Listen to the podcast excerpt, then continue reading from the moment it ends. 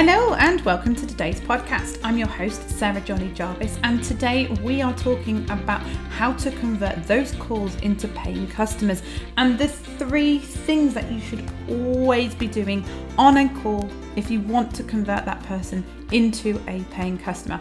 Now, let's face it, Sales calls take a lot of valuable time up. You want to be as efficient as possible. You want to be speaking to the right people, but you also want to be converting those calls once they are on those calls into a paying customer. You don't want those ideal clients slipping through your fingers and you being in a position where you'd wish you'd said this, you'd wish you'd done that, you wish you were able to move that call along. And these three things that I'm going to share with you today, the biggest thing that they do is they help you to move that person along that sales process and keep them accountable to that sales process. And I will explain more about that as we go. So, first of all, first up is understanding their timescales. Now, all these things have come from the work that I do with my clients, I consistently end up saying the same sorts of things. I'm particularly when I first onboard people. And so that's why I am sharing this with you today.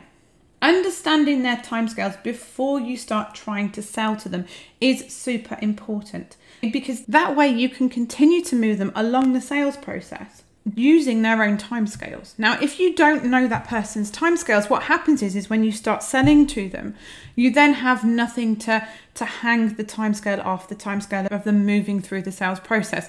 For example, if somebody says to you, Yeah, I want this done within the next four weeks, then you know that timescale. They've shared with you their expectation of their time frame and the timescale they're working to. Now you're the expert and you can share with them where these things need to happen. It might be that the implementation will take two weeks, and therefore they need to be looking at making a decision and onboarding and, and getting um, all the required information and resources over to you um, within the next week. Then they'll have a week to send that information and collect that information over to you. It might be the fact that you have a gap in your work schedule.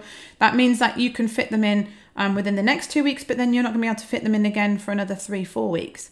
So they're sharing with you that time scale, then it's your responsibility then to keep them to that. They have told you that's their time scale. And that really helps you when it gets to the point of following up um, because you're able to say, well, based on your, your timescales that you're talking around, this is when we need to look for a decision. This is when we'll need to talk to in order to move this forward. And so it, it's a super important key factor in the process that you need to have that information in front of you so that you can hang that timescale off. Without it, everything becomes a bit vague and you're not able to usher them along the sales process as you otherwise would be able to do. Equally, you know, if it's a long time away, then you know that actually you, they could make the decision now and you could incentivize them to make the decision now uh, and have a deposit, for example, but you wouldn't look for them to actually um, do the implementation and do the work till much later. The second thing is to pre-sell that person as much as possible. Now, we've already talked about the fact you want your ideal clients on the calls because you don't want to be wasting your time with people who aren't your ideal client. Sometimes that's difficult to tell until they're on the call, um, and that's why I keep my calls to around about 15 minutes, um, unless we're doing more of an audit, in which case I find out more information because it's not a great use of anybody's time if you are spending too long with somebody you can't help or you're not wanting to help at this stage. To be honest, they don't want to be on a call with somebody who can't help them or who isn't the right person to provide a solution. So, to pre sell that person as much as possible means that that person will be as convinced um, as you can get them before they go onto the call. So, what pre selling basically means is when you've had somebody and they've been referred to you, and it's been a friend who's referred them to you, um, and they trust that friend and they rely on that friend because that friend knows what they want. That friend has said to them, Hey, you need to speak to so and so because they can really help you. They've come along with based on that credibility that's already been provided to them by their friend. Um, they come to you and they're already pretty convinced that you are the right solution. And this is where you see the biggest gap occurring between the behaviors that you do when you have people pre-sold versus when people are coming to you cold. So when people step up and they start to do lead generation through pay traffic, all of a sudden uh, the conversations change. Their expectation of being able to convert that person and even potentially take payment on that first call doesn't happen because you've speeded up that process and they haven't got to know, like, and trust you enough unless you put the right retargeting and the right email support in place to help that person move along that process. Even when you do, that person won't be as pre sold as a recommendation. The work that we do within the agency, our aim is to get them as pre sold as a recommendation, but that takes a lot of work, and the vast majority of individuals aren't doing that. One way you can do that quickly and easily is to find out a little bit about them before the call to make sure that they are a, a, good idea to talk to, good fit for you, but also so that you can find out relevant information. So you can then send them facts, information, case studies that gets them that little bit more pre-sold.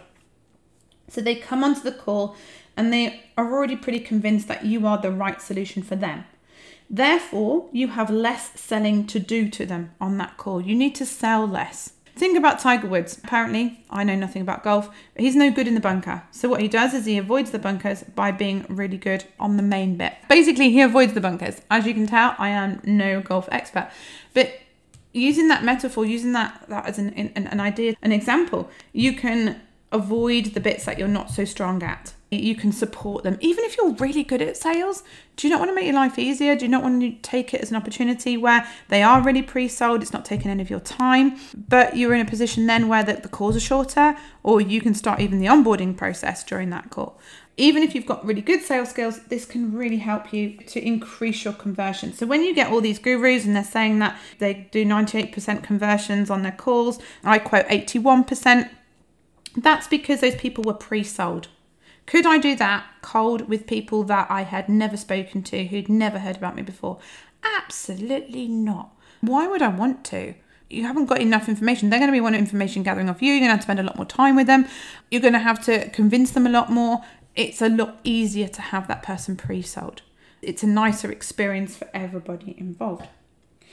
The third thing is to know what is driving their decision. The example that I'd like to share with you here is somebody's buying a new car.